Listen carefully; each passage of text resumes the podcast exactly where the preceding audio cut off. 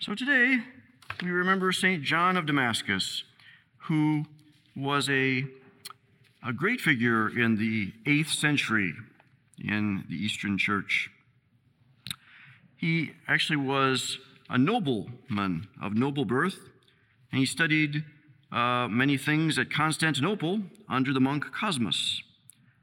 And when the Emperor Leo, uh, the, the, the Isaurian, made a wicked attack upon the veneration of holy images, the iconoclast movement.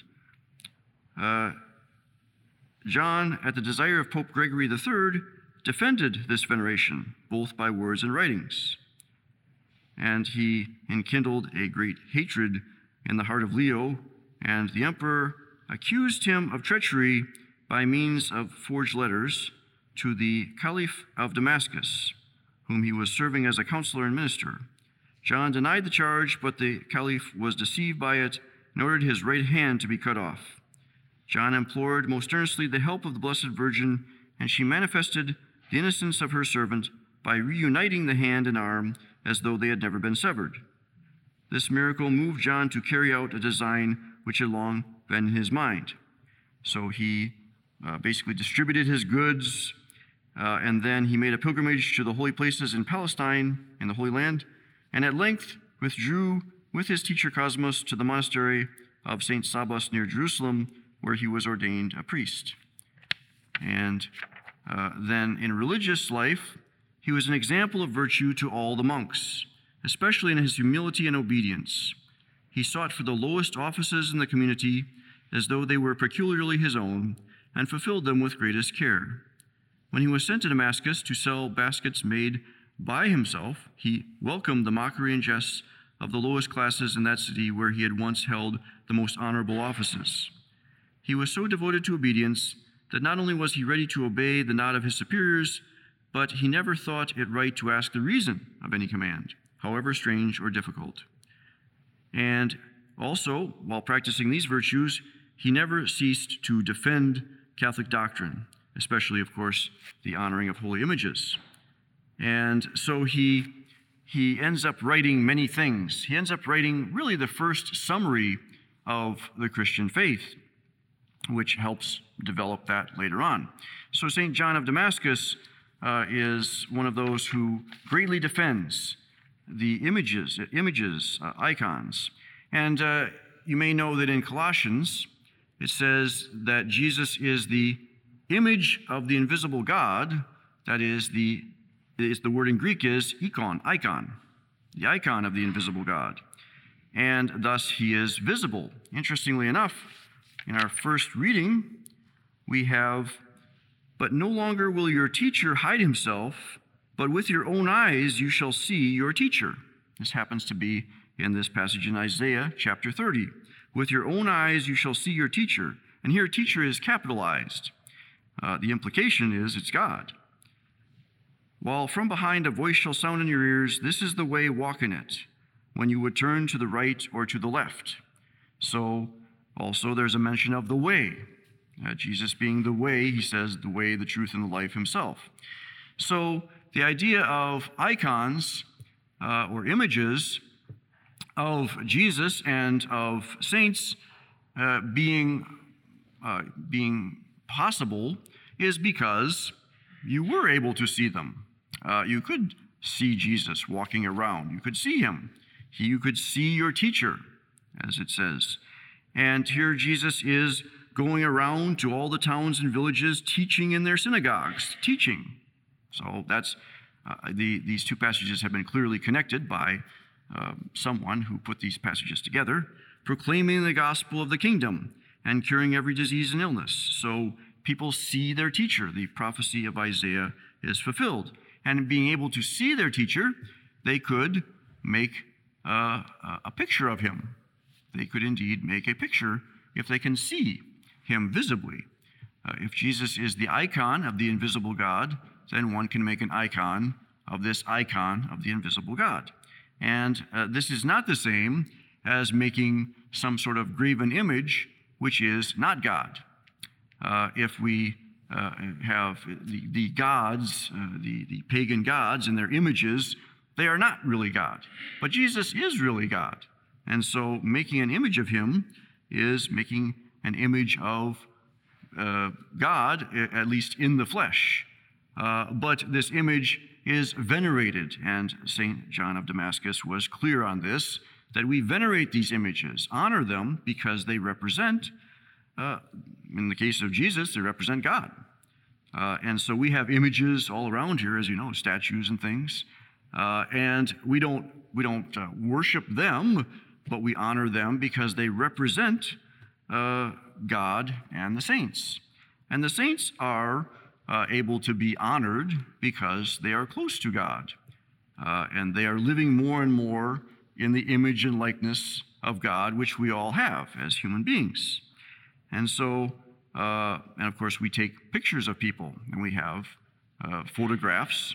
Uh, you wouldn't say you worship a photograph, some people might actually, but uh, we honor sometimes, honor, you know, in a place for a long time, honoring a picture of someone in a special place because there's something special about them.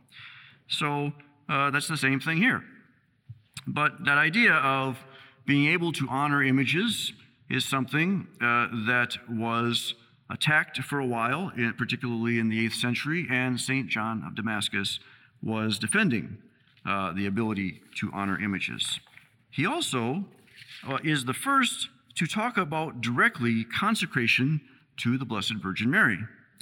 He talks about this uh, understanding that this is a secondary uh, uh, giving of oneself to her in light of giving oneself to God. So uh, he is also, I should mention, a doctor of the church. And there are only 36 doctors of the church in the Catholic Church. And so, as a doctor of the church, uh, his teaching is strongly emphasized. His teaching is particularly emphasized uh, as being good teaching. And he was a great defender of the faith, and he uh, made particular contribution the first known consecration prayer to Mary. He writes, We are present before you, O Lady.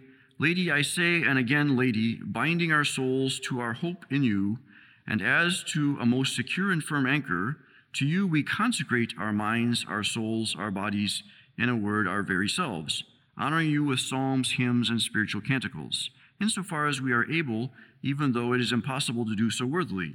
If truly, as the sacred word has taught us, the honor paid to our fellow servants testifies to our goodwill toward our common master, how could we ne- neglect honoring you who have brought forth your master? In this way, we can show better our attachment to our Master. So he sees consecration to Mary as better showing forth consecration to Jesus. Uh, because she brought forth, this is the Theotokos, the, the bearer of God. And so uh, that idea of consecration to Mary brought out particularly. There are others before St. John of Damascus that talk about uh, some kind of uh, being uh, a servant or a slave of Mary in some way, uh, being her um, servant in, in various ways. But here he talks about being consecrated to her. Now, technically, yes, consecration means set aside for God.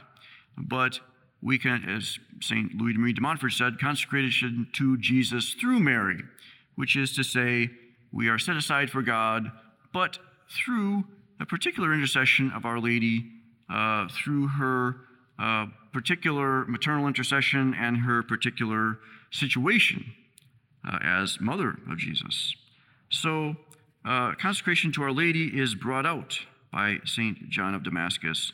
So, he has great devotion to Our Lady. Many of these doctors of the church have great devotion to Our Lady. We see that in many ways. So, uh, St. John of Damascus is one of those teachers down through the ages, uh, just as Jesus has the uh, sending out the 12 uh, to go to the lost sheep of the house of Israel. Says, As you go, make this proclamation the kingdom of heaven is at hand.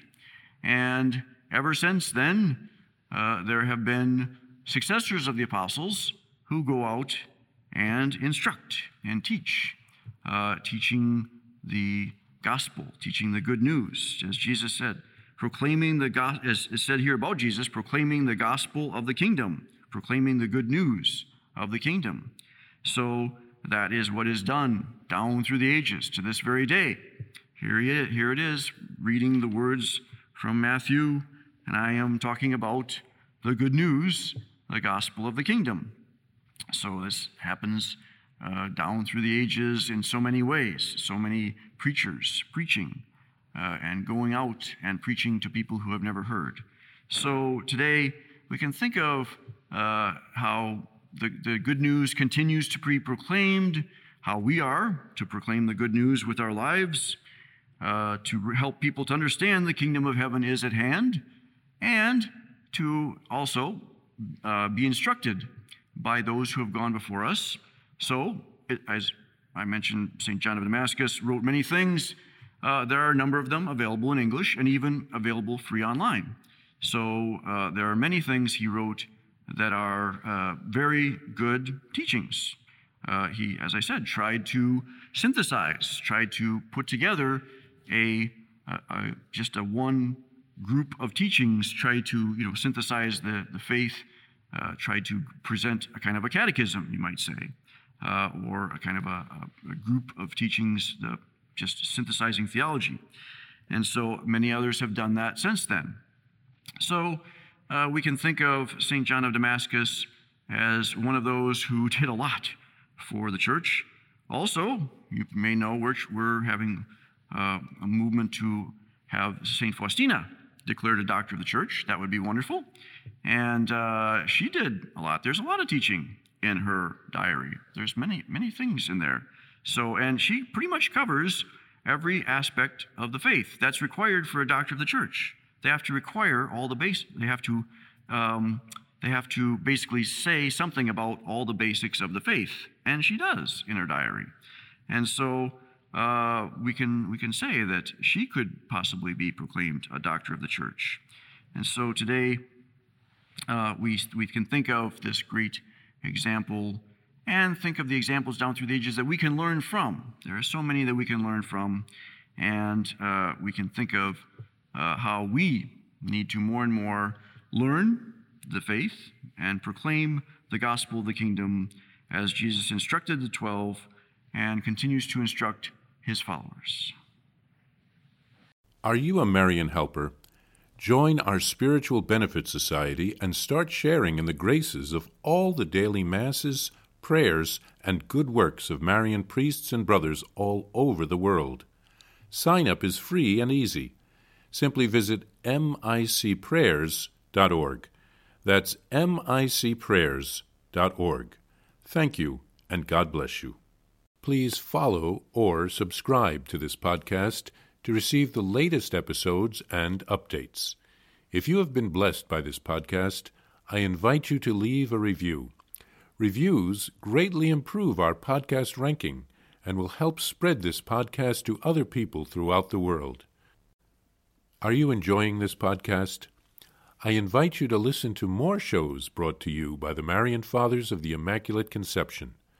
Join us daily for enriching spiritual content, which will help you on your journey with Jesus Christ.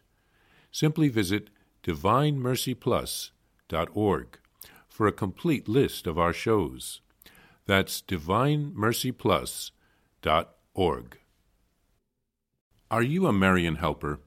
Join our Spiritual Benefit Society and start sharing in the graces of all the daily masses, prayers, and good works of Marian priests and brothers all over the world.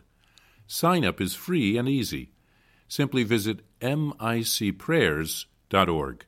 That's micprayers.org. Thank you, and God bless you.